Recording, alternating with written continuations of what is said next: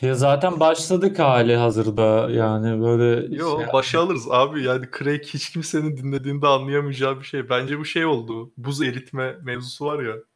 Aynen. Oyunlar Isındık. oyunlar oynarsın. Isındık Isındık. yani. Buz erimedi Buzları oğlum. Ayaklarım buz gibi donuyor ya.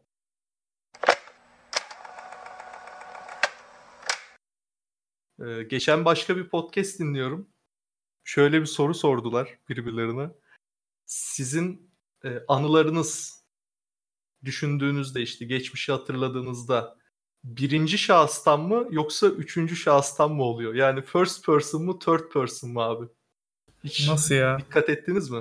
Mesela bir geçmişi düşün, bir anını düşün. Ne bileyim ben genelde travmatik anıları düşünüyorum. 99 depremini falan. Düşündüğümde ben hep geçmişi aklımda canlandırdığımda third person'dan görüyorum abi. Ya belli bir yaşın altında normal de e, yok e, first person'dan görüyorum ya. Şeyde e, çocukken yanan bir tarlaya düşmüştüm. Elim yanmıştı. Orada mesela hatırlıyorum gözümden hatırlıyorum her şeyi yani. Hiç böyle Hadi canım. dışarıdan değil. Ya oğlum yani nasıl olabilir? Nasıl unutabilirim? Ya şey garip. Ben mesela düşünüyorum hiç birinci şahıstan hatırladığım bir anım yok ya. First person yok. Hani dünü bile hatırlayamıyorum öyle. Yani düşündüğümde hep third person abi. Hep uzaktan bakıyorum. Yok ya ben direkt olayın içini hatırlıyorum. Çocuk vardı bir tane e, elimdeki sopaya zıplayıp üflemeye çalışıyordu. Ç- sopayı Tamam da direkt sen böyle kendi elini falan mı görüyorsun? Evet. Ciddi ciddi. Hadi ya. Allah Ya Allah. mesela tarlada düştüğümde de nasıl düştüğümü bile bilmiyorum. Herhalde ayağım takıldı. Yani dışarıdan hayal edemiyorum onu hiç. Direkt kamera düşüyor gibi düşünüyorum yani. Anlatabiliyor muyum? Kamera fışt diye yere yaklaşıyor ve elim alevlerin içine giriyor. Ağlaya ağlaya yürüyorum ondan sonra. Ben mesela çok eski anılarımı çok çok daha dışarıdan hatırlıyorum. Hani hatta şeyi sorgulamaya başlıyorum bir noktada. Acaba aslında ben hatırlamıyorum da başkalarının söyledikleri benim aklımda mı canlanıyor diye. Annemin babamın söyledikleri. Hani onu bile sorgulamaya başladım.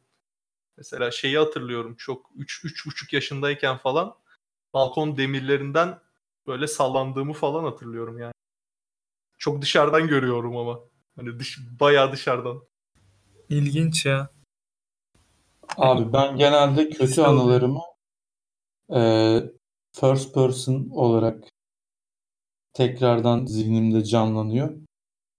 Ama bazıları yine e, üçüncü bakış açısıyla olabiliyor. Örneğin küçükken bisikletten düşmüştüm.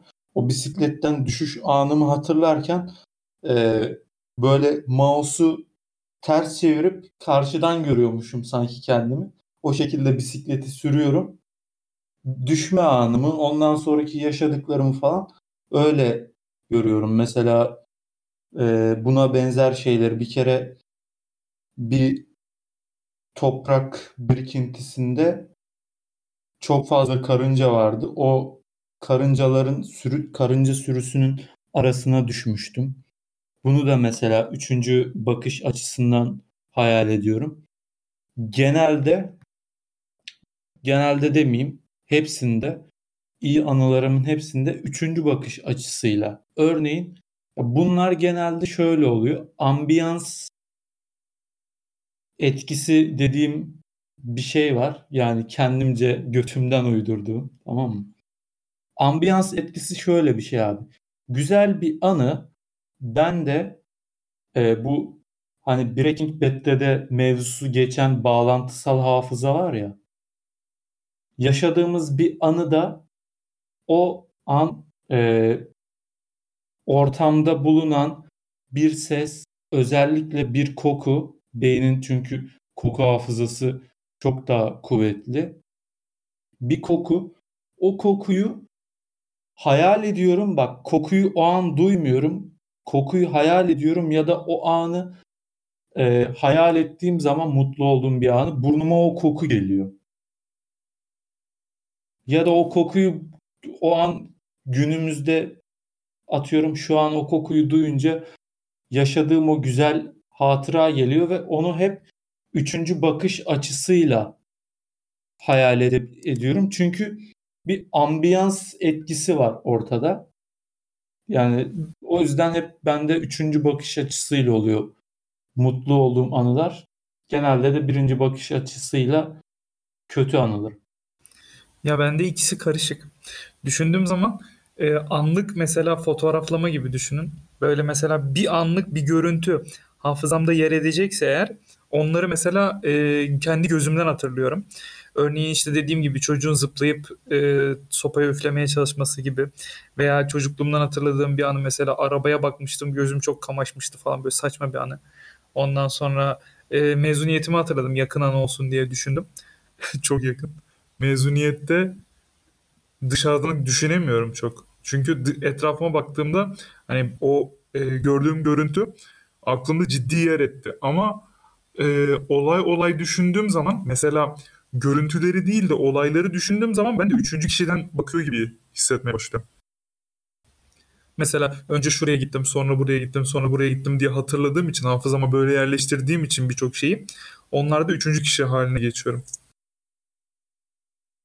Dediğin gibi şeyler olabiliyor yani. Zaten şeyde de bununla bağlantılı bir şey olabilir. Dil konuşmak mesela kafandan e, sen içselleştirdiğin bir dili yani İngilizce düşünmek deniliyor ya bir dili konuşurken atıyorum. Onu içselleştirmeye çalışınca kafanda onu konuşurken resmediyorsun. Betimleyerek daha kolay konuşuyorsun. Ana dil konuşucusu gibi. Ama e, ilk öğrenmeye başladığın zaman kafanda çevirerek konuşuyorsun. Bunda da öğrenirken birinci, üçüncü bakış açısı değişiklik gösteriyor yani. Sen konuşurken bir şeyleri kafanda resmediyor musun? Resmediyorum bazen. Hiç hatırlayamıyorum öyle bir şey yaptığımı. Yeni kelime öğrenirken kullanılan bir teknik bu. Ee, yakınlarda bir TED konuşması izlemiştim. Çok yani ne deniyor onlara poliglot bir adam çıkmıştı işte. Anlatıyordu nasıl dil öğrendiğini. Şey diyordu mesela İngilizce adamın ana dili. Ben doğru hatırlıyorsam. Ee, benim kafamda diyor bir e, köpek imgesi var diyor. Yani köpek dediğimde kafamda birkaç görüntü canlanıyor diyor. Ama diyor farklı dillerde Google'a yazdığımda diyor örneğin karşıma çıkan görseller veya herhangi bir site tabii Google olmasına gerek yok illaki. Adam farklı bir site kullanıyordu sanırım. Karşıma çıkan görseller diyor farklı oluyor. Mesela İngilizce dog yazıyorum, Türkçe köpek yazıyorum ve farklı şeylerle karşılaşıyorum gibi. Ee, böyle bir farklılığın olduğundan dolayı yeni öğrendiği kelimeleri örneğin adam Fransızcadan bahsediyordu. Fransızca köpek yazdığımda karşıma çıkanlarla yeni bir imge oluşturuyorum. Sanki çocuk gibi yani yeniden dil öğreniyor gibi e, güçlü bir şekilde hafızamda kalmasını sağlıyorum diyordu. Bu bir yöntem yani. Düşününce mantıklı ya. Güzel bir yöntemmiş. Ben ona benzer bir şey yapıyorum. Çok da faydalı oluyor. Hiç hatırlayamıyorum yani bir şey konuşurken mesela bir köpek derken de hiç aklıma köpek gelmez yani. Bir elma derken de aklıma hiç elma gelmez. Hayatımın herhangi bir döneminde de geldiğini hatırlayamıyorum. Benim geliyor ya. Bence Konuşma... bak e, konuşmaya çalışan bir dili konuşmaya çalışan kişiler için şu çok faydalı olabilir. Gramer yapısını biliyor tamam mı adam? Konuşmadaki en büyük zorluklardan bir tanesi şey haricinde işte millet güler eder, şunu yanlış söylerim falan filan. Çok iyi bildiği ya, yazsa takır takır yazabileceği gramer yapısını kafasında kurarken e, onunla meşgul oluyor. Aynı zamanda kelimeleri aklına getirmeye çalışırken onunla meşgul oluyor. İkisiyle birlikte meşgul olduğu zaman kelimeleri ve grameri bir araya getiremiyor. Ama betimleyerek yaptığı zaman bunu bir kişi çok daha kolay oluyor. Yani ben bunu kendim bir yerden duyarak ya da öğrenerek yapmadım. Kendi kendime baktım bu bende bu şekilde işliyor.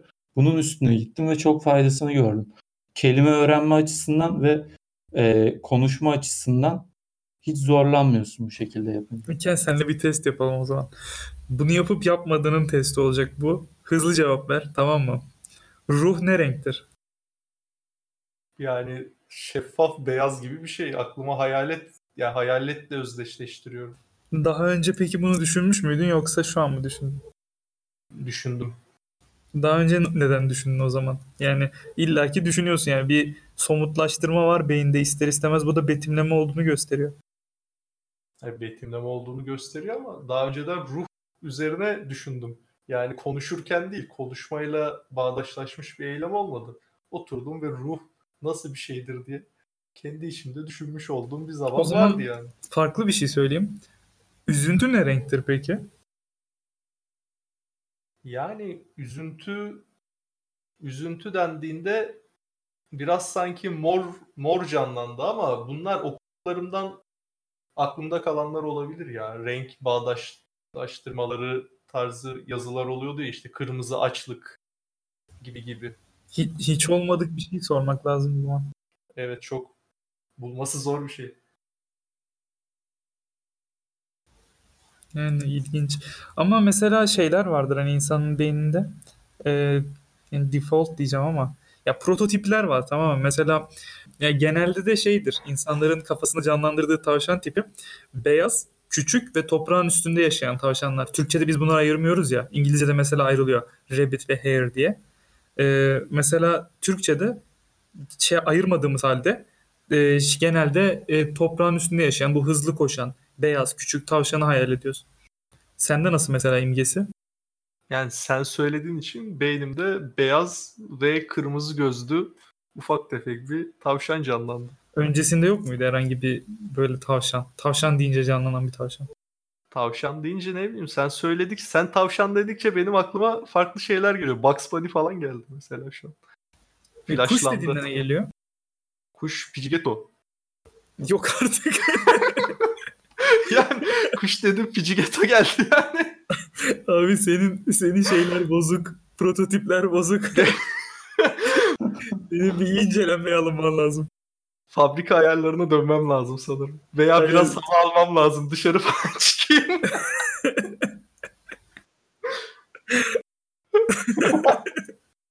Ya bunu başka ülkelerde yapmışlar. Mesela İngiltere'de yapılmış deneyi. E, hocadan aldığımı da burada satıyorum ha kaynağını bilmiyorum yani hoca anlattı derste bir gün. İngiltere'de Hoca diyorsa soruyorlar. doğrudur. Bu e, kuzgun var ya yani bizde kuzgun ama onlar raven diyor. Onu canlandırıyorlar kuş dediğinde, bird dediğinde yani. Bize kuş dediğinde serçe canlanıyor çok yoğunlukta ya da güvercin. Bize saldırmış sende ne? Abi benim kuş deyince kafamda canlanan şey muhabbet kuşları. Muhabbet kuşu mu? İlginçmiş bak. Evet. Çünkü e, daha önce kuş deyince sürekli etrafta fazlaca kuş ve kuş türü olduğu için atıyorum belgeselde görüyorsun, etrafında görüyorsun. Yani ben hayvanları özellikle bu muhabbet kuşu bakmadan önce de böyleydi. Muhabbet kuşu sahiplendikten sonra daha çok arttı kuşlara olan sevgim. Kuşlara her zaman fazla bir sevgim var. Ama hep muhabbet kuşu gelir yani aklıma. Bir de şimdi özellikle muhabbet kuşum öldükten sonra kuş deyince aklıma muhabbet kuşu geliyor. Ya daha genel şeyler de var. Mesela net hani böyle herkeste ortak olanlar da var. Örneğin aslan dediğinde herkesin aslına Afrika aslanı geliyor yani. Ee, şey gelmiyor farklı bir aslan türü gelmiyor. Bir sürü aslan türü var ama herkesin aklına gelen ilk o savanadaki. Ya beyin çok uzun konu ya. Bir dönem dersini aldım daha girişi bile olmadı. O yüzden tuhaf konular. Ama şunu ya şunu söyleyeyim mesela e, şeyleri incelediğimizden biliyorum bunu. Bir kelime söylendiğinde size aslan olabilir, kuş olabilir daha önceki örneklerden. Sadece e, beynin belli bir kısmı e, bundan etkilenip de aktif olmuyor. Yani beynin birçok yeri aynı anda aktif oluyor. Mesela söylediğin şeye göre de değişiyor bu. Örneğin e, bir duygudan bahsederken aktif olan yerler başka veya görsel bir şeyden. Örneğin renkle ilgili bir şey söylediğinde görmeyle ilgili beynin kısımlarını yakın yerlerde e, aktivasyon olduğunu görüyorsun. Bu da o kelimeyle ilgili hafızanın oraya yerleştiğini falan gösteriyor. Ama bu aynı zamanda da çağrışımlarının da aktive olduğunu kanıtlayan bir şey var. Bir sürü alakasız yerde çünkü aktive oluyor. Yani e, Eke'nin ister istemez yaptığını her türlü ben de düşünüyorum. Ya muhtemelen oluyordur sonuçta alıp da beni MR makinesinin içine koysalar ve aslan, kuş, işte ne bileyim renk, üzüntü deseler beynimde birçok insanla benzer yerler ateşlenecektir. Bunu reddetmiyorum. Hani bana garip gelen şey bunu hissedemiyor oluşum. Genelde çünkü bu tarz şeyleri fark edebiliyorum kendi üzerimde. Ama bu konuda fark ettiğim bir durum söz konusu değil. Sırf berber için İzmit'e gelmiştim geçen hafta hatırlıyor musunuz? Evet. Söylemiş miydim? Sadece 18 yıllık berberime ihanet etmemek için 4 saat yol gittim. Abi işte zengin olmak Abi, yani şöyle düşün İstanbul'da berbere gitseydim muhtemelen yol parası dahil aynı parayı ödeyecektim.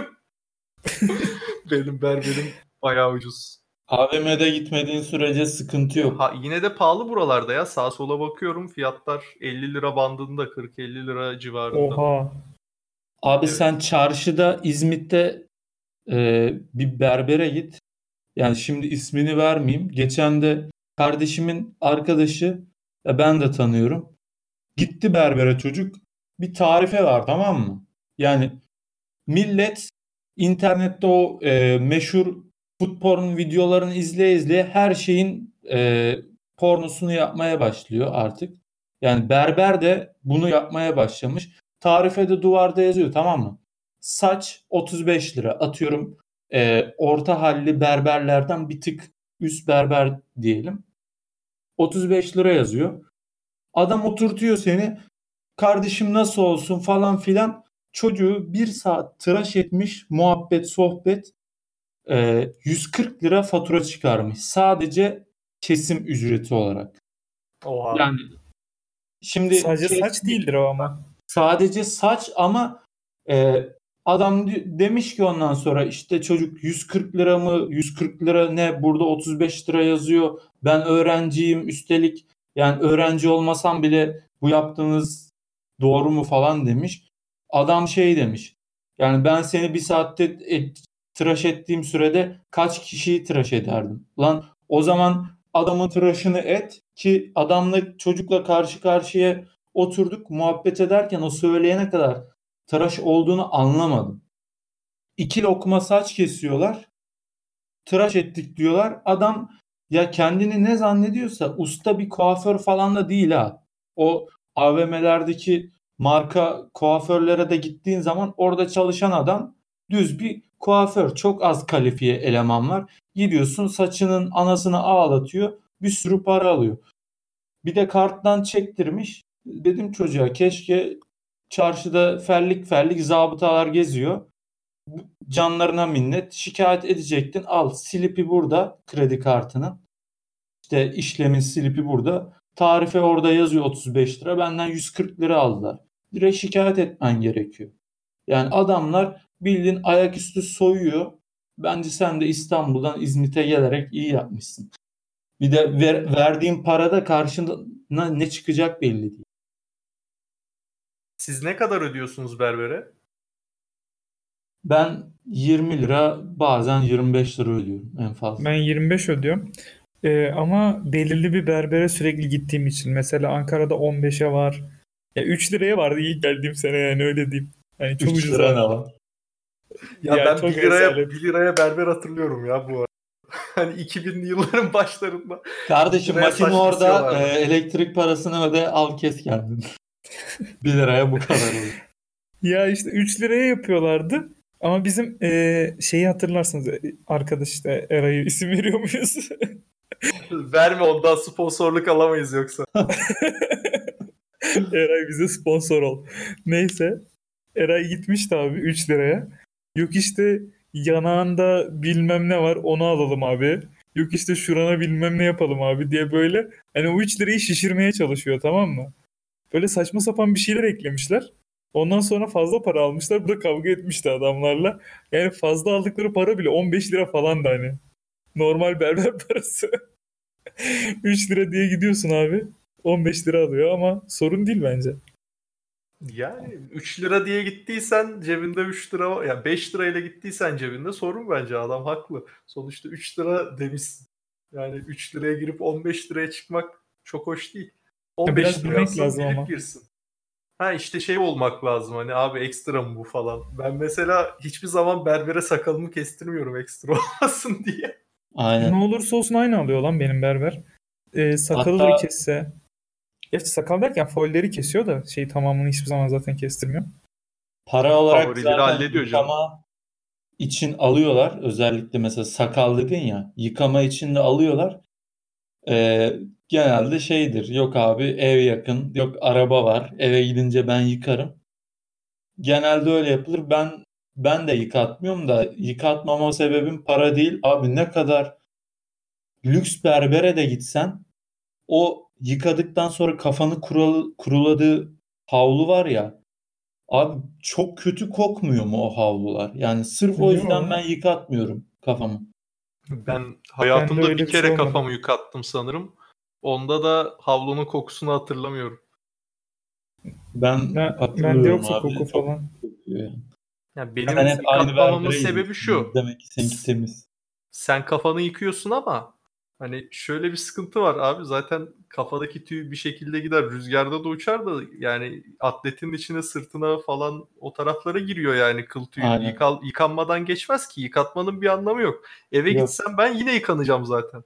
Aynen. öyle. Yıkatmanın Yok orada lan. bir mantığı yok yani. Yok Ben ya öyle. boğazını falan şey yapıyor ayarlıyor. Emir senin berberin iyi. Senin Benim berberin berberim iyi ya bu Bu arada şeyi çağıralım mı Discord'da? Berberler Odası Başkanı kimse artık. Yani konu Benim bayağı berberim cidden iyi. Ee, lise 1'de gitmiştim ben. O zaman beğenmiştim lan bu iyi kesiyor falan diye. Sonra hep ona gittim. Muhabbeti de iyi. Yani seviyorum berberi. Ya ben açıkçası berber muhabbetini sevmiyorum ya. Hani benle muhabbet etmesin abi. Saçımı olabilecek en hızlı şekilde kessin ve bir buçuk ay görüşmeyelim. Bunun için mi İstanbul'da Onlar- İzmir'de gittin? Abi muhabbetini ben- çok özledim ya. İstanbul'dan geliyorum bak. Tesla'nın Cybertruck tanıtımını izlediniz mi? Ben izledim. Şu camı çatlama muhabbetimi. Evet. Adam fırlatıyor, cam çatlıyor. Tesla e, bir pick-up tanıtımı yaptı. Elektrikle çalışan pick-up yaptılar. Dizaynı vesaire çok uzay e, aracı gibi duruyor yani. Özellikle yapmışlar. E, şeyi deniyorlar sağlamlığını. Uzay aracında kullandığımız malzemeleri kullandık vesaire diyorlar. Cama top atıyorlar böyle metal bir top. Normal cama atıp kırıyorlar vesaire. Bir de bizim cam falan diye atıyorlar. Başta işte kırılmıyor. Normal bir cam koymuşlar. Sonra aracın üstündeki cama atıyorlar. O cama atınca kırılıyor. Sonra bir atış daha yapıyorlar. Diğer cam da kırılıyor. Bu bayağı olay oldu. Kurşun geçirmez dedikleri cam kırıldığı için. Şirketin değerleri epey düşmüş bu arada. 800 küsür milyon diye duydum ama tam da bir sayı söylemeyeyim onu yanlış olmasın. 800 küsür milyon dolar kaybettiği söyleniyor bir anda. Ama şu an 200 bin ön sipariş aldı en son baktığımda. Yani uzun vadede ya böyle dalgalanmalar oluyor piyasalarda. Tam Borsacı modon. Piya- ya uzun uzun vadede yine yerini buluyor. Bazen böyle açıklamalar veya olaylar olunca anlık değer kayıpları oluyor da tabii değeri fazla olunca yüzdelik kayıplar da böyle 700 milyon dolarlara tekabül ediyor. Bence problem olmayacaktır. Yine toparlayacaktır adam. Sonuçta hiçbir marketing, hiçbir e, pazarlama bütçesi olmadan 200 bin ön sipariş aldı araç yani. Ya ilginç de bir araç. Tasarımını beğendiniz mi? Çok tuhaf geldi bana. Dünyada kullanılacaksa yani mesela düşünsene soka- böyle gidiyorsun yolda trafikte önünde bu araç var ya da yanında. Çok ilginç değil mi? Yani garipsersin bence de evet. Çok orijinal bir tasarım. Ama ben beğendim açıkçası. Bilmiyorum sanki Mars'ta sürülmesi için yapılmış gibi. Hani her şeyi de Elon Musk yapıyor diye Mars'a yoruyor gibi olacak ama. Ama güzel yanı da o bence. Hani değişik duruyor, farklı duruyor yani. Karakteristik bir tasarım var. Ben böyle standarttan farklı tasarımları seviyorum. Türkiye'de Yo, satmaz. bence asıl bence asıl Türkiye'de satar biliyor musun? Niye? Çünkü pahalı ve her gören onun pahalı olduğunu Ne biliyor. alaka ya? Niye canım? Türkiye'de böyle bir sektör yok mu yani? Hani gösterişi seven bir ülkeyiz, kültürüz. Bence satar. Bak Türkiye'de araba sektöründe e, çok sağlam olmasına rağmen tipi beğenilmeyip alınmayan çok fazla araba var ve tipi çok iyi olup şey gibi bu. Hani e, bu oyuncu ekipmanı satan markalar falan var ya. Şimdi her dandik marka bile işte kırmızı veya siyah rengi koyup oyuncu kulaklığı, oyuncu mouse diye satıyor. Bu da birazcık öyle. Hiç sağlam olmayan kaza testlerinde uluslararası bu e, bazı şeyler var, belgeler var. Onların yaptığı testlerde yani paramparça olup teste girmeyi bile hak etmeyen arabalar var. Şey olarak kozmetik olarak çok güzel görünüyor diye çok sağlam ve e, fiyat bakımından fiyat performans olan arabaları kimse tercih etmiyor. Bu da birazcık öyle o yüzden bence pahalı olsa bile sağlam olsa bile Türkiye'de tercih edilmez dedim. Çünkü tipine bakınca önü, arkası, tavanı, üçgen garip bir araba yani. Kim alır bu arabayı diyorum. Kimse almaz bence Türkiye'de. Yani ben Cam alırım. kırılma Tipe muhabbetinde bakarak de alınır. tipe bakarak kimse almaz.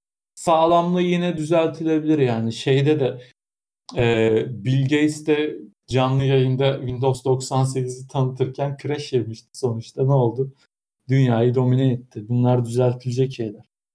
Bir de o cam kırılma mevzusu düşünülmüş olabilir bence. Sonuçta Olabilir. bedava reklam. Yani adamın her şeyi zaten sansasyon yaratmak üstüne olduğu için Elon Musk'ın adam bunu dediğin gibi bilerek yapmış olabilir.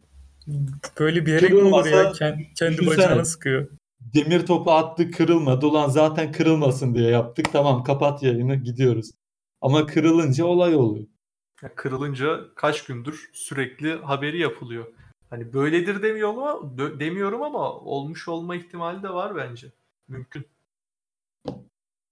Ya bir de farklı bir açıdan yaklaşacağım da. Pick-up alsanız bunu mu alırsınız? Bence hiç kullanışlı değil ya. Yani sadece şey açısından diyorum ama mesela kullanışlı olma açısından diyorum. Bir elektrikli olacak. Yüksek performans beklemek zor. Hadi diyelim ki veriyor yüksek performans. Onu tamamen bir kenara bıraktım. Pick-up'ın e, kasasındaki boşluk açısından bence çok dar bir alan. Bilmiyorum yani sizce nasıl da. Onu Bence modifiye çok dar. edebiliyorlardır belki. Ya hacimlerine bakmak lazım. Elimde şimdi sayı olmadan ne desem atıp tutma gibi olur. Ee, arka tarafına 3 kişi oturabiliyordu sanki. Hiç görselini görmüştüm. Zaten görselini atarız yine e, notlara. Ama hacmi iyi gibi geldi. Açılabiliyor sanırım ya. Yukarıdan açılabiliyor. Rampası falan var. İşte ATV MATV koymuşlar. Evet Sunumda ATV ATV koydular sunumda. yani. ATV sığıyor iyi güzel de ATV'yi e, bin, sığdırdıkları zaman oraya sanki arkası biraz eğiliyor gibi geldi bana. Çok kullanışlı gel gibi durmuyor yani araba. E bir zahmet yük biniyor canım. Hafif bir eğilme olur. Diğer arabalarda, pick-up'larda da oluyordur. Ama performans konusunda elektrikli motor daha iyi. Onda gösteride şey de yapmışlar. E, Porsche 911 ile yarıştırıyorlar. Geçiyor falan. Sıfırdan 100'e 3 saniyede, 3 küsür saniyede çıkıyor. Yani O elektrikli arabaların en iyi avantajı o hızlı hızlanma ama yüksek hızlara ne kadar çıkabiliyor? Tamam yüksek. Yani pick-up'ın da ne bileyim 300 basmasını istemezsin herhalde. Ama herhalde Model S miydi spor olan hatırlamıyorum. O yüksek hızlara çıkıyordu. Model S. Yüksek hıza çıktığı zaman ne olacak? Şarjı hızlı bitecek zaten pratik bir şey değil. Single motor. Bak tek motorlusu 40 bin dolar. Bu arada 40 bin dolar Gayet iyi. Çok iyi Yani- bir para. Yani Böyle bir araç için gayet iyi. Ya ilk arabam ilk arabam olsa almam. Yani tek arabamın böyle bir araba olmasını istemem. Kullandığım tek arabanın. Ama hani pick-up olarak ikinci bir araba olsa eve alınan böyle bir araç isterdim yani. Ya Pick-up almam herhalde zaten de. Evet e, o da var. Pick-up'ı ne yapacağım? Benim hayat tarzıma uygun bir araç değil. Ya işte şarj etmesi falan problem. İşte zamanla bunlar da çözülecektir illaki de. Ya hızlı şarj o yeteri kadar hızlı oluyorlar bence. İzlemiştim videoları. Yani birkaç saatte dolabiliyor. En büyük problem ama pil diyorlar. Pil ömürleri çok kötüymüş. Ama piller de modül modül tekrar değiştirebilirsin. Bilmem kaç yıl 10 yıl mı ne garanti sunuyorlardı sanki. Pil değiştirme garantisi tarzı bir şeyler olması lazım. 200 en düşük motorlu en düşük e, tek motor fiyatında 250 mil sunuyor. E, en yükseğinde de 500 mil sunuyor. Bence yeteri kadar iyi. Tek şarjda gidersin o kadar. Gayet yeterli olur. Yani 500 mil dediğin git yani onu giden insan çok azdır ya. Amerika'da falan kullanılır herhalde o uzaklık. Türkiye'de zannetmiyorum. Türkiye'de kim 500 mil gidecek?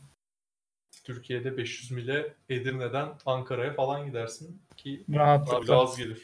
Ya işte Avrupa'dan çıktığın zaman e, İstanbul'da 600 küsür kil, e, şey oluyor 600 küsür kilometre oluyor bildiğim kadarıyla. Çünkü ya mesela daha az diyecek birçok kişi şimdi de ya en iyi e, yollardan vesaire gittiğin zaman daha az. Yani bir de iyi ihtimalleri falan düşünerek öyle oluyor. Gayet yeterli bence pick-up için 250 mil tek şarjda işini görür adamın. Yani Artı bir de sürekli yollarda bunların e, otoyollarında bir Tesla şarj etme ağı var. Yani belirli otoyollardan gittiğin zaman çok hani ıssız yerlerden gitmiyorsan belirli aralıklarla zaten e, bu şarj istasyonları olduğu için hani mola veriyorsun, bedava şarja takıyorsun. Mesela işte nerede bir var? Yemek yersin falan. Ankara İstanbul gidiyoruz diyelim. Nerede var abi şarj Yok istasyonu? Amerika'da var ya. Konya'da. Amerika'da, Avrupa'da falan. Amerika'da direkt o otoyolların, bunların meşhur otoyolları falan var ya işte şeyden eyaletten eyalete gittikleri falan bir ucundan diyor. Var mı o kadar yaygınlaştı mı? Tabii. Tabii tabii şey hesaplıyorlar zaten. Hani en kötü modelde bile tamamen şarjı bitmeden bir istasyondan diğer istasyona kesinlikle ulaşabiliyor rahat rahat. İyiymiş ya o zaman. Bayağı iyiymiş. Baştan sona gidebiliyorsun. Ama hmm, ya şöyle bir algı var bence çok doğru değil. Yani elektrikli araba her zaman daha çevrecidir algısını ben Tek doğru değil, evet. buluyorum. En doğrusu aslında tüketim yapmamak. Yani eğer hali hazırda bir arabaya sahipsen gidip de bunu elektrikli arabayla değiştirdiğinde çok da çevreci olmuyorsun. Hani elindeki arabanın komple kullanılamaz hale gelmesi lazım ki senin e, bir sonraki araba alışında elektrikli araba mantıklı çevreci bir çözüm olsun. Yani lityumun e, çıkartıldığı yerlere bakarsan zaten çevreyi yok eden bir şey. Bu lityumun çıkartılma şey, şekli. Geçen haberlerde gördüm. Petrol savaşlarını bitirecek buluş diye araçların %50 suyla çalışmasını sağlayan sistem geliştiren adam. Yılların %50. geyiği zaten. Hidrojen yakıt pili. Benim yüksek lisanstaki hocam da uğraşıyordu bu işlerle. Sürekli sürekli denk gelir bunlar ama pratiğe dökmesi zor. Hidrojenin sıkıntısı şu, depolaman zor. Yani tamam suyla gitsin, hidrojen yakıt piliyle gitsin de e, abi nasıl bunları benzinliklere falan adapte edeceksin? Yani hidrojen dediğin şeyi zaten depolamak zor. Sürekli yüksek basınçta tutman lazım, belirli sıcaklıkların altında tutman lazım. Onu arabanın deposuna aktaracaksın. Yanma Tamam. tehlikesi var sürekli. Ha, yani sürekli bir tehlike. Onu tutmak da zor, muhafaza etmek de zor. Dolayısıyla pratik değil. Elektrikli arabanın da en büyük eksisi zaten şarj olma süreleri. Şu an ne yapıyorsun? Benzinliğe girdiğinde kaybettiğin zaman ne kadar en fazla? Taş çatlasın 5 dakika. Ama bir elektrikli araban olduğunda e, yüzde sıfırdan e, tamamının şarj olması ne kadar sürecek? Belki de bir buçuk saat sürecek. 2 saat sürecek. E, zorunlu olarak seni mola verdiriyor. Bayağı problem. Ha, Şey zamanla muhabbeti var mı bunlarda? çözerler. Ee, bataryasının kolay çıkarılıp takılması ya da arabada yedek batarya bulundurma muhabbeti olabiliyor mu? Bataryalar zaten tek bir parça değil. E, modüllerden oluşuyor. Yani bir tane bir modülü zarar görse bile e, diğerlerinden zaten devam ediyorsun. Dolayısıyla ayrı bir yedek batarya diye bir şey yok. Hepsi ayrı modüller. Ama Ya bittiği Şarj- zaman şarj etmen lazım. E tabi ya zaten şöyle bir şey var. Uyarı uyarı veriyor. Kalem bir takayım. Yok yok bir yerden şarj etmen lazım. Prize takacaksın, şarj edeceksin. Ee, Zaten eğer belirli bölgede işte range'inin yetmeyeceği bölgede eğer e, bir şarj istasyonu yoksa uyarısını veriyor diye biliyorum. Ona göre sistemini yerleştirmiş adamlar. Bak adam ne güzel demiş. Baktım ki petrol fiyatları yüksek. Savaşlarda hep bu petrol yüzünden oluyor. Ben de bunu önlemek için böyle bir fikir geliştirdim. Ne kadar güzel. Bana Ya da ne kadar Neydi? gerçekçi. 2 litre suyla 70 kilometre gidiyormuş oğlum adam. 10 bin kilometre sürmüş arabayı. Bakmış motorunda da sorun yok. Devam. biraz erke dönen suyu kokusu geliyor buradan. Ne? Erke dönen geci miydi o? Neydi? o ne? Aa bilmiyor musun erke dönen gecini? Yok yok. Oo. Emir Nasıl? terk et. Podcast'i burada bitiriyoruz. Bana anlatın. Erke dönen gece şu. Bir tane e, türbin var. Türbin gibi bir şey var. Yani dönen hareketli bir şey var. Artık hani yapan adam da muhtemelen sorduğunda ne olduğunu sana söyleyemez. Bu e, sürekli dönerek enerji üretiyor. Ama sonsuz bir enerji üretiyor. Yani sen hiçbir şekilde bir şey vermiyorsun. Elektriğe bağlamıyorsun. O e, veya en başta bir döndürüyorsun. O kendi kendine dönerek sonsuz bir enerji üretiyor. Erke dönen gece. Mükemmel bir fikirmiş. Soğuk füzyon Ya zaten yapmıştı direkt Google'da yazınca. araştır direkt.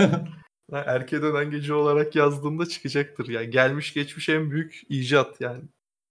Bence Türkiye'nin gelişmesinin önündeki en büyük engel erke dönen gecenin yapılamaması.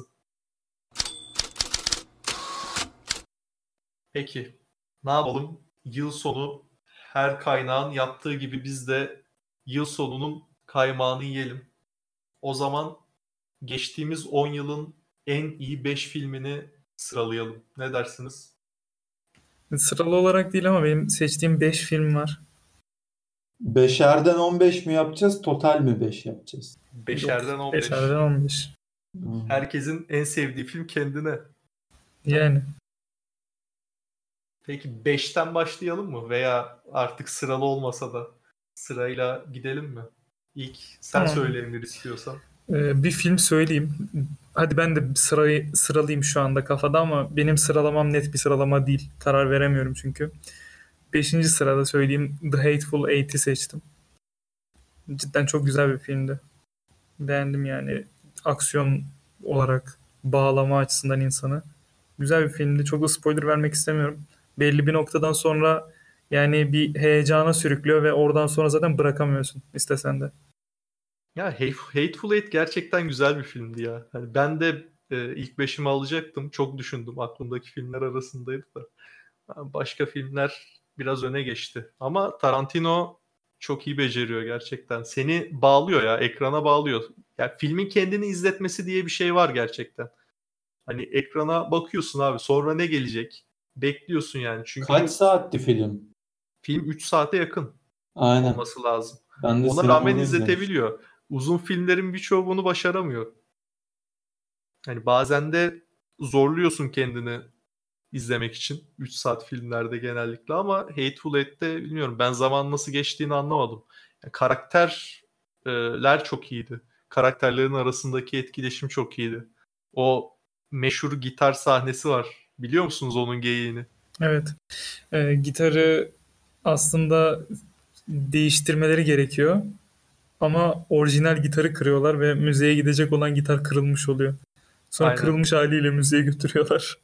Ve orada e, dikkat edersen filme oradaki kadın şu an oyuncunun ismini hatırlamıyorum. Kadın aslında gitarın gerçek olduğunu biliyor.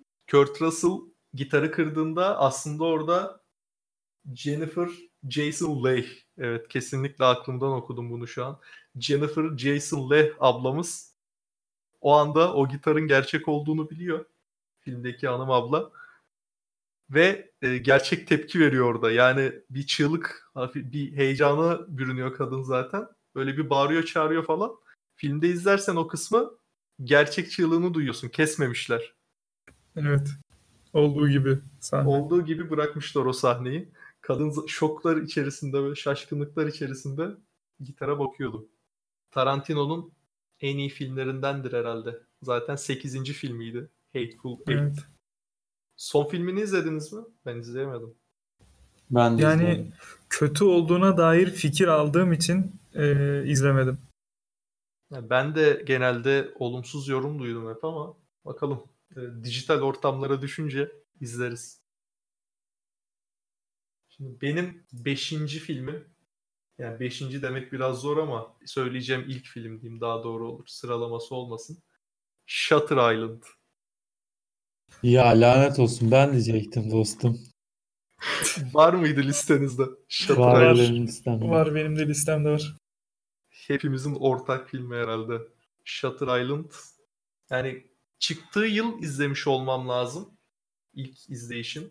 2010'da izledim diye hatırlıyorum. O yüzden beni bayağı etkilemişti açıkçası. Yani ilk izlediğimde lan ne oluyor falan olmuştum. Sonra bir daha tekrar izledim. Yine zaten e, şöyle filmler vardır ya tekrar, tekrar izlenesi filmler. Bir daha izlemek istersin, bir daha izlemek istersin. İkinci izlediğinde çok fazla şeyi fark edersin aslında. Hani e, pilotla o işte filmin sonuyla ilgili veya twistlerle ilgili sana tüyolar verir ama ilk izlediğinde onları hep kaçırmışsındır. Ya ben Tam çok dikkatli bir filmdi. izlemiştim. Çok çok dikkatli izlemiştim çünkü konu e, son ya şimdi nasıl spoiler vermeden anlatmak da inanılmaz zor bu şeyi. Ya sonda hani bütün filmi sorgulatıyor sana. O bütün filmi sorguladığın anda da umarım çok spoiler olmamıştır bu. O bütün filmi sorguladığın anda da şöyle oluyorsun. Aa ben oraları yeterince dikkatli izlememiştim. Acaba neler oldu gibi bir düşünceye gibi görünüyorsun ama ben filmi o kadar hevesli izliyordum ki çok beğenmiştim zaten. E, o noktaya gelene kadar çok dikkatli izlediğim için bir anda e, filmde yaşananı kendi içimde yaşadım gibi bir şey oldu. Ve eski sahneleri düşünmeye başladım. Bu böyleydi, şu şöyleydi, bunun bununla alakası vardı, aslında bu böyleydi gibi. Ve e, karakterin, yani bunları da yine zor, gerçekten spoiler vermeden övmek çok zor bu filmi özellikle. E, o yaşanan anı kendi içimde de yaşadım. O yüzden benim için çok değerli bir film. Ya, bence spoiler verebiliriz. Bence vermeyelim çünkü ilk kez duyan da vardır yani. Geçtiğimiz 10 Ya. yılın filmleri ya. Bence Yok ilk kez duyan izlemesin daha bu zamana kadar izlemeliyiz. Gerçi Eken de Godfather'ı ne zaman izledin sen? Godfather'ı ne zaman izledim? 2014 yılında izledim. Ben The Last Samurai'yı 2016'da izledim galiba. Ya Shutter Island ben ilk izlediğimde o kadar dikkatli izlememiştim açıkçası. Senin kadar dikkatli izlememiştim. Ee, Dolayısıyla sadece şaşırmakla kaldım. Düşünmekle kaldım. Allah Allah lan acaba hangisi doğru falan hani bir sorguladım kendimi. Ee, zaman geçtikçe ama şöyle bir şey oturdu bende. Mesela The Thing, The Thing'i izlediniz mi? 82, Hayır. 1982. İzledim. The Thing'de de benzer bir durum var. Aslında sonunu bilmemek daha iyi. Yani sonu hakkında kesin bir fikrinin olmaması bence daha faydalı bir durum. Yani The Thing'de de e, benzer bir durum var. Yani sonu çok muallak. Yani orada mesela şu noktaya geliyorlar. Abi işte e, adam nefes alırken işte şeyi buhar çıkıyor ağzından, diğerinin çıkmıyor. O zaman işte şöyle oldu falan veya işte şu sahnede bak e, gölge açısı şöyleydi adamın gölgesi çıkmamış o zaman işte e, adam yaratık uzaylı bilmem ne böyle e, hep yorumlar vardı. Ya bence bunlar önemli değil. Yani adamın sana verdiği şey zaten o vermek istediği şey o e, arada kalmışlık durumu. Dolayısıyla hani işte gerçek miymiş değil miymiş hani bütün filmlerde bu ikilemde kaldığın zaman kesin bir sonuca ulaşmak e, filmin sana vermek istediğini zedeliyor diye düşünüyorum. Neyde vardı? Inception, işte Shutter Bence- Island bilmem ne. Bence Shutter Island'da ikilem yok ya. Gayet tek bir olay var. Bir daha izlediğinde evet daha net oturuyor ama hani ilk izlediğinde birçok insanın ben dahil bileyim, ikileme düşürmüştü açıkçası. Ben ikilemde kalmadım. Verilen mesajı çok farklı algıladım. Aslında e, ya neyse hani ne desem spoiler. Aslında bir empati vermek istediği şey. Yani siz insanları aşağı görüyorsunuz ama bir de onlar açısından olayı bir izleteyim izleteyim size. E, bakalım siz ne göreceksiniz gibi bence bir empati üzerine kurulmuş bir film aslında. Evet. Saldırmış senin ilk filmin ne? Abi benim ilk filmim ne? 5 yani 5'e mi koydum film? Ya bir tane söyle işte. Beşten saydım ben ama çok da sıralı değiller aslında. Yani Sıralıysa sıraya koymaya. Sıraya koymaya gerek yok. Ee, hepimiz izledik zaten. Interstellar. Peki sinemada mı izlediniz Interstellar'ı yoksa evde mi izlediniz? Sinemada Ben- izledim. Sinemada izledim o. e, hatta sinemada izlememiştim, izlemeyecektim. Sen e, sinemada izlerken o uzay sessizliğini tam olarak hissedebildiğini söylemiştin. Ben de sinemada izledim. Ben sanırım ilk çıktığı gün izlemiştim. Veya çok yakın bir tarihte olması lazım. Sen Sonra ilk zaten heyecanlı heyecanlı sizi arayıp abi çok iyi film. Abi Aynen. kesin gidin diye gaza getirmiştim. Gerçekten Sen öyleydi müzik- ama. Uzay Müzikleri özellikle övmek istiyorum uzay sessizliği demişken. Hans Zimmer zaten hangi filmde müzik yapsa acayip oluyor yani. Hans Zimmer Batman v Superman'i bile adam edebilen adam yani. o filmde bile müziği gelince insan bir gaza geliyor. O şey vardı ya Wonder Woman müziği izlediniz mi? Din, müziği Superman. dinledim ben. Müziği O- açıp dinledim. değil, mi, değil mi ya? Öyle yaptırıyor gerçekten adam. Çok iyi ya. Dark Knight'ı da Hans Zimmer yapmamış mıydı? Evet Dark Knight'ta Hans Zimmer. Abi madem müzik üstünden gidiyoruz, Hans Zimmer falan. Benim diğer filmim Whiplash. Oo, Benim de listemde var. İlginç gelebilir ama. çok şaşıracaksınız. Benim de listemde var. Hadi canım nasıl olur? Whiplash'in müziklerini kim Evet. yapmış? Whiplash'in müziklerini Hans Zimmer çalmış bateriyi. ya Whiplash Whiplash Oğlum şey o ya. bateri çalıyor mu? Bilgisayardan yapmıyor mu adam müzikleri? Tabii canım oturuyor evinde böyle alıyor e, kolasını, Piyanist, şantör. patlamış mısırını açıyor müzik yapıyor. Ya Whiplash bu şey filmleri vardır ya hatta listeme ekleyecektim birini eklemedim. Warrior. Warrior izledin mi?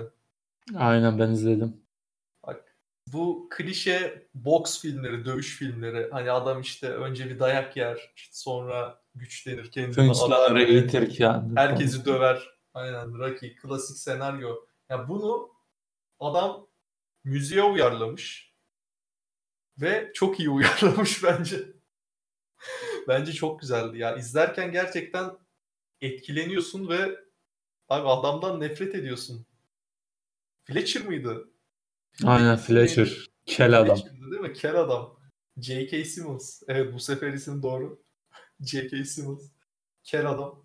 Nef yani nefret toplayabiliyordu. Bence bir karakter herhangi bir dizide, filmde nefret ettiriyorsa kendinden başarılı olmuştur ya. Joffrey'de de öyleydi ya. Çocuk iyi bir oyuncuydu yani bence. Katılıyorum. katılıyorum. Herkes nefret Dediğin ediyordu. Fikre. Ramsey'den de herkes nefret ediyordu. Aynen Ramsey. Evet. Ee, sonlara doğru gidince boka sarıyor ya o yüzden aklımda kalmamış bak Ramsey. Zaten ilk sezonlardaydı asıl şeyi ya. Sonrakilerde hani artık kötü adama bağlamış iyice. Ramsey'i ilk sezonlarda hatırlamıyorum bile. Ya bu ilk sezonlarda dediğim e, bu da direkt spoiler olacak ama Game of Thrones'u izlemeyin zaten. Bu eleman vardı ya neydi?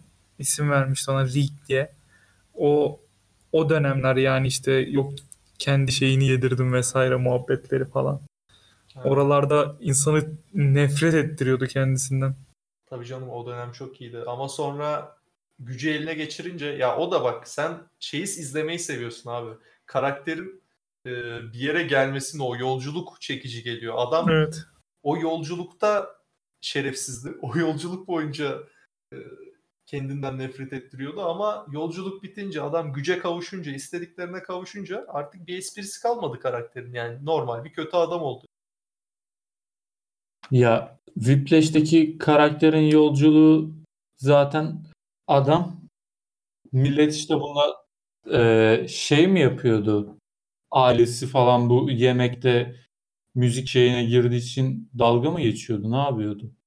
Sen de abi almışsın listene filmi hatırlamıyorsun böyle bir şey Evet ya. Ya size soruyorum. Dur. Güz- güzel filmdi de nasıldı? Güzel, abi, güzeldi ama hatırlamıyorum. Adını da hatırlamıyorum. Müzik bu falan konseptin-. Bu konseptin çekiciliği zaten anime dünyasını ayakta tutan şey ya. Ee, One Piece olsun, Naruto olsun bunların bu kadar izlenmesinin sebebi o karakter gelişimini izlemeyi insanlar seviyor. Ki bitmiyor da yani. Karakter gelişimi Aynen. bitmiyor. E, en azından Whiplash'te veya diğer bilimum filmde dizide Amerikan yapımıysa karakterler sonda gelişmiş oluyor. Rahatlıyorsun.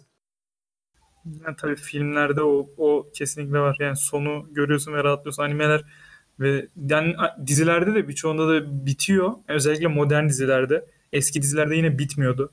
Yani 10 yıl önce yapılan dizilerde artık bitmemeye yemin ediyordu. Abi anime ve karakter gelişimi diyorsak Death Note değil mi? Death Note kısa. Yani karakter gelişimi derken sürekli gelişiyor yani. Adam bunda, bunun fetişini yapıyorlar neredeyse. Yani sürekli gelişiyor. Yani Naruto izliyorsun. 500 bölüm karakter mi gelişir?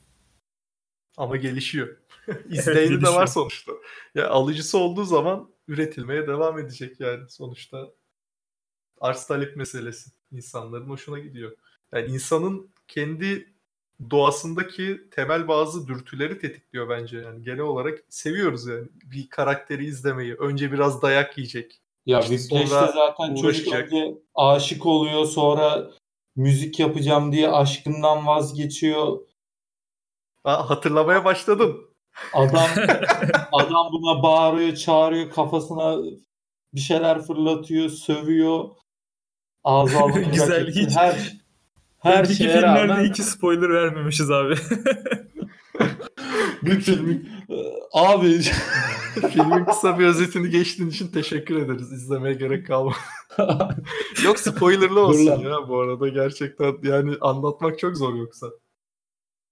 Yani Ya Whiplash'i de izlemişsindir ya. İzlemediysen de izle. Ya Whiplash'in neyini spoiler verebilirsin ki? Sonunda çocuk çalıyor parçayı. Hani bu ne diyeceksin? Olacak böyle yani. işte Darth Vader Luke Skywalker'ın babasıymış abi. Biliyor muydun?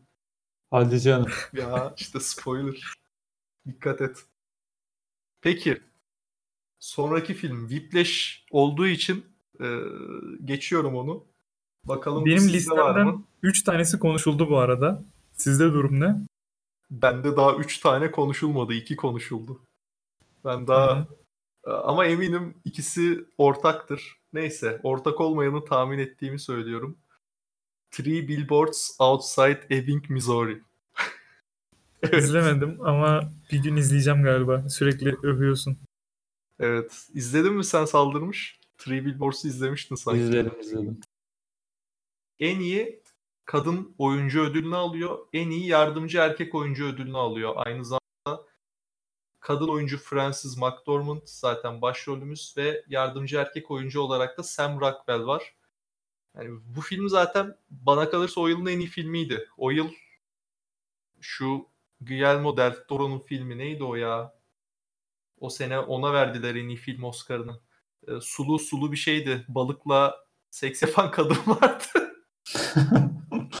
Neydi Ağır o film ya? Hayır hayır hayır o değil. İzlemediniz mi ya?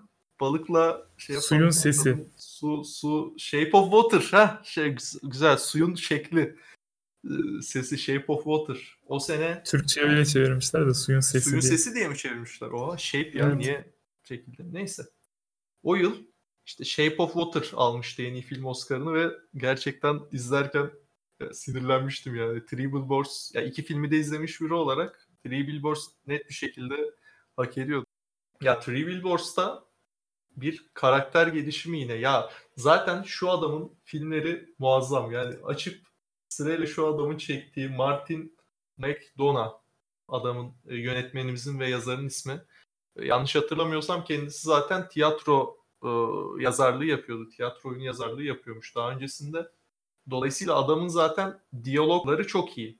Francis McDormand'ın karakteri Mildred isimli bir karakteri vardı. Bu e, ablamızın çocuğu mu yanıyordu?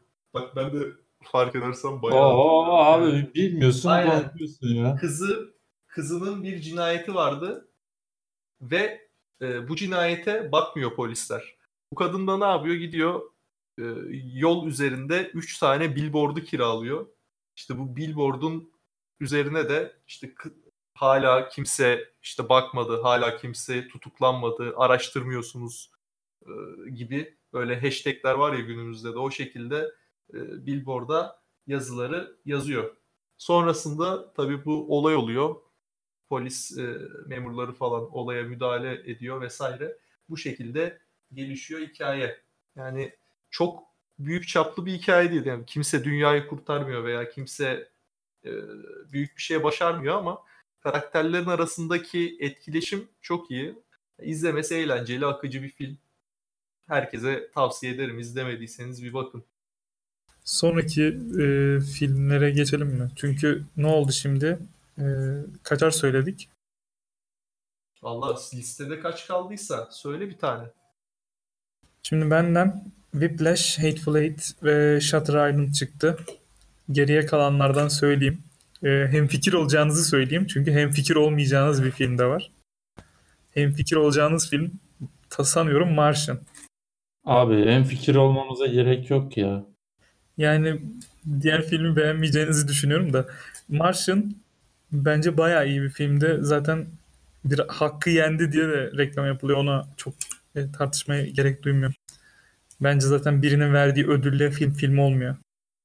Enteresan bir şey vardı, havası vardı. Mesela e, bazı göndermeler vardı işte bir yeri e, kolonileştirmenin yolu orada tarım yapmaktır gibi. Ondan sonra e, uluslararası alanda geziyorum. Şu anda korsan sayılırım gibi göndermeler vardı. Bence hoştu ve geleceğe dair hani olacakları sorgulatan bir filmdi. Tek macera olarak da güzel bir filmdi. Yani listeme almayı düşündüğüm filmlerdendi benim de. Genel olarak zaten türü bana hitap ediyor. Aynı zamanda çok az oyuncu var. Genelde zaten bizim başrolümüzü görüyoruz hep. Çok az oyuncu ve az mekan olan filmleri ben genelde seviyorum. Tek mekan filmleri bayağı beğenirim. Dolayısıyla bana da hitap eden bir filmdi. Hani izlerken neredeyse hiç sıkılmadım. Hani kitabını da okumadım ama birkaç sahne varmış herhalde. Maliyetten dolayı onu atmışlar. Sanırım fırtınada roverla gittiği bir sahne varmış falan. E, kitabı yazan adam da zaten çok uzun araştırmalar yapmış. Yani o tarihler, filmlerdeki tarihler bayağı tutuyor. Şey olarak, yörünge olarak yani Mars'a bir roket yollanırken işte e, dünyaya en yakın olduğu zaman falan hesap ediliyor.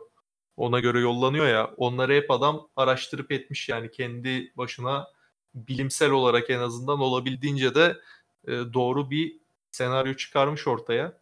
Dediğim gibi izlerken yani keyifli izledim. Sinemada mı izlemiştim, evde mi izlemiştim hatırlamıyorum. Muhtemelen evde izlemişimdir hatırlamıyorsam. Son bir filmim kaldı sonra saklayayım onu da. Peki o zaman sıradaki film saldırmış. Senin bir sonraki filmin ne? Three Idiots. Güzel. Konu bakımından ve e, oluşturduğu kült akım yönüyle falan çok sevdiğim bir film. Eleştirel protesto olması, özellikle birçok ülkede yapılamayan eleştirileri yapıp dünya çapında yankı uyandırması açısından çok değerli bir film. Bizim ülkemize de çok uyuyor. Uy- uyuyor. Yani şöyle bir durum var. Çoğu ülkede sistemi eleştiremiyorsun. Eleştirsen de bir şeyi değiştiremiyorsun ya da insanlar değiştirmeye bile e, değiştirmeyi bırak bunun hakkında konuşmuyor bile. Hint filmi eklemen güzel oldu çünkü sonda ben de bir Hint filmi söyleyeceğim o yüzden aynı fikirde olmayacaksınız diyorum. Ya açıkçası bu konu hakkında gelmiş geçmiş en yüzeysel yorumu yapacağım. Bollywood'u sevmiyorum. Geçerli. Yani film izledim açıkçası ve beğenmedim. Yani hoşuma gitmedi, canım sıkıldı. Bana çok toz pembe geldi. Yani onların o hmm, Bollywood'un kafası, o film filmin nasıl desem ritmi bana hiç gelmiyor açıkçası ya. Çok rahatsız oluyorum. İzlerken böyle kafayı yiyorum. Hani sanki e, bir çocuk filmi izlermiş gibi hissediyorum Bollywood filmi izlerken. Hani böyle daha iyi açıklayabilirim sanırım. O açıdan çocuk... bazı eleştirilerine şöyle katkıda bulunayım. E, haklı olduğunu düşünüyorum. E, Three Idiots benim için çok iyi bir filmdi. Epey iyi bir filmdi. Ama en büyük problemi kötü karakterin karikatür, karikatürize olması. Yani kimsenin bu da olmaz diyeceği bir karakteri yani bütün kötü özellikleri birleştirip e, karakterden ziyade tip olarak kullanılmış olması bence filmin kalitesine gölge düşürüyor. Onun dışında çok da güzel bir film. Aynen yani çocuk filminden kastım oydu evet tam olarak. Yani kötü gerçek dışı bir kötü. Bence böyle bir tercih yaptığın zaman filmde hani gerçek dışı bir kötü koyduğun zaman verdiğim mesajı da zedeliyor bu. Eğer o kötü gerçekçi ayakları yere basan bir kötü olsaydı veya onun kötü özellikleri birkaç karaktere dağıtılsaydı çünkü sonuçta gerçek hayatta hiç kimse %100 kötü veya %100 iyi değil. Yani bunun kötü özellikleri dağıtılsaydı diğer karakterlere bence daha etkileyici bir film olurdu. Hani çocuğum olsa izletirim ama hani kendim bir daha izler miyim? İzlemem. Benim için dediğim gibi çocuk filmi gibi bir filmdi. Son filmimi de söyleyeyim o zaman ben aradan çekileyim. Hazır Hint filmi söylenmişken benim son filmim de Dangal. Bence her şeyiyle güzel olan bir film. Yine görselliğiyle, diyaloglarıyla. Bu sefer karikatürize kötülük vesaire yok. Bazı duygulara hitap etmesi, ondan sonra bir serüven olup bitmesi yani orada bitiyor ve filmden sonra diyorsun ki tamam bitti olay. Ben de mutluyum artık. Yani tatmin eden bir yanı var. Duygusal anlamda zaten özellikle ön plana çıkarttığım bir film. Duygusal yanını çıkartırsan yani kuru bir film olur. Açıkçası ben izledim Dangal'ı ve beğendim. yani 3D's'ın aksine e, ayakları daha yere basan bir filmdi ve yani mesajını verirken çok da yuvarlak olmaya çalışmamıştı. O 3D's'te o çocuksuluk vardı ama bence e, Dangal'da daha ciddi, daha kırpılmış o çocuksuluk. Dangal daha etkileyici bir filmdi o yüzden. Yani ve kültürü, kadına bakışı, e, kendi o coğrafyalarını iyi yansıtan bir film olduğunu düşünüyorum bunun. Ben beğenmiştim. Bizim coğrafyamızda da çok ortak yönü, olduğunu düşünüyorum ben. Özellikle e, spor başarısı konusu. Yani yine spoiler vermeden olabildiğince söylemek istiyorum. Yani spor başarısı e, bizim için de mesela milli bir meseledir. Yani mesela bir Alman'a sorsan onun için umurunda olmayabilir. Çünkü çok sıradan bir şey. Ya da Amerikalıya sorarsan çok umurunda olmayabilir. Ama biz bunu milli bir mesele haline getirmiş durumdayız ve e, bizim için çok duygusal bir konu. O yüzden yani bize çok hitap ettiğini düşünüyorum ben. Evet, sporla uzaktan yakından alakası olmayan bir biri, biri olarak ben yine de izlerken keyif aldım açıkçası. Ne deniyor onlara? Müzikal kısımlarını ileri sardım. Yalan yok. Olabildiğince ileri sardım onları. Oraları atlıyorum. Filmde yokmuş gibi düşünüyorum. Ama yine de iyi bir filmdi yani. Evet. Benim film listem bu kadar. Sizde ne kaldı? Benim sonraki filmim Mad Max. Fury Mad Road Max. Mu? Evet. Fury yani Road. Ben de onu söyleyecektim. Değil mi? Fil, e, listende olduğunu düşünüyordum zaten. Mad Max Fury Road. Yani çok özel bir film ya. Ve beraber sinemada izlemiştik hatırlıyorsan. Dört evet. kişi gitmiştik. Emir yoktu sadece ekipte. Ve hani sinemaya şöyle gitmiştik Emir. Hani abi film gelmiş bir tane Mad Max falan işte araba araba aksiyon hadi gidelim izleyelim diye Mad Max'e girdik. Harbiden böyle. Hani böyle oturduk tamam mı? Film başladı. Lan aksiyon durmuyor. Sürekli Aynen. bir şeyler oluyor. Sürekli böyle üzerimize aksiyon atıyor. Arabadan arabaya atlayan adamlar böyle çılgın elektro gitarlar bilmem neler yani. Hani çok bambaşka bir dünyaydı ya. Böyle girdik Mad Max'e ya araya çıktık tamam mı? Ben böyle bakıyorum. Ya abi diyorum hani nasıl filmdi? O çok iyi değil mi lan? böyle. Arada bayağı muhabbet etmiştik yani. Abi hiç durmuyor ya. Film bir başlıyor. Oradan oraya adamlar atlıyor bilmem ne zıpkınlar ateşleniyor işte pompalı tüfekler onlar bunlar ya inanılmaz bir filmdi ya bence ve o behind the scenes'i izleyince biraz filmin de nasıl yapıldığını izleyince insan gerçekten hayret ediyor yani neredeyse minimum sıfır CGI ile adamlar çekmiş. Onu söyleyecektim abi. Şimdi e, abi film full e, kovalamaca neredeyse tamam mı? Ve kovalamaca filmlerinde dediği gibi behind the scenes videolarını izleyince bakıyorsun nasıl çekildiğine ya da ne kadar CGI eklendiğine falan. Filmlerin çoğu kalitesini CGI yüzünden düşürüyor. Bakıyorsun buna neredeyse hiç CGI yok. Full kovalamaca ve e, her şeyden dolu dolu var içinde. Konu yeterli, çok güzel. Aksiyon çok e, iyi ve e, çekim CGI batırmıyor. Hiçbir neredeyse yani sırıtan böyle başka muadil filmleri izle onlara nazaran sırıtan bir şey yok. Eke'nin dediği gibi behind the scenes'i izleyince adamlara helal olsun diyorsun. Konuya bakıyorsun. Aksiyona bakıyorsun. Hiç durmuyor. Sen bir daha izledin mi? Ben izledim canım. Üç kere falan izledim filmi. Ben şey çıkmış bir de ya. E, siyah beyaz versiyonu çık. Onu izleyeceğim. Onu izlemedim 4, ha. 4K siyah beyaz versiyonunu bulup izlemeyi düşünüyorum açıkçası. Hani güzel diyorlar izleyenler övüyor. Yani, yani Blade Runner'a kadar e, beni en tatmin edici filmlerden bir tanesiydi. Ve şöyle bir film abi. Kanlı ön gösterime çıkan bir Aynen. aksiyon filmi. Hani nasıl böyle bir şey olabilir? Adamlar bir sene önce gittiğinde ne bileyim işte ne gösteriliyordu? Bir zamanlar Anadolu'da mı artık kış uykusu mu veya bir sanat filmi gösteriliyorken bir anda kana gitmiş böyle herkes takım elbiseyle papyonla oturuyorlar abi. Bir geliyor karşılarına Mad Max böyle motor sesleri, gitar sesleri. Emir senin ekleyeceğin bir şey var mı? Mad Max'i izlemedim. Yakın zamanda izlemeyi düşünüyorum. bu kadar bu kadar Çok heyecanlı övdük. heyecanlı övdükten sonra e, izle. Bak kandakiler bile izlemiş. Kadar yani, yani 3 kere 4 kere izliyorsanız abi bir izleyeyim. evet. Senin listenin son filmi ne saldırmış?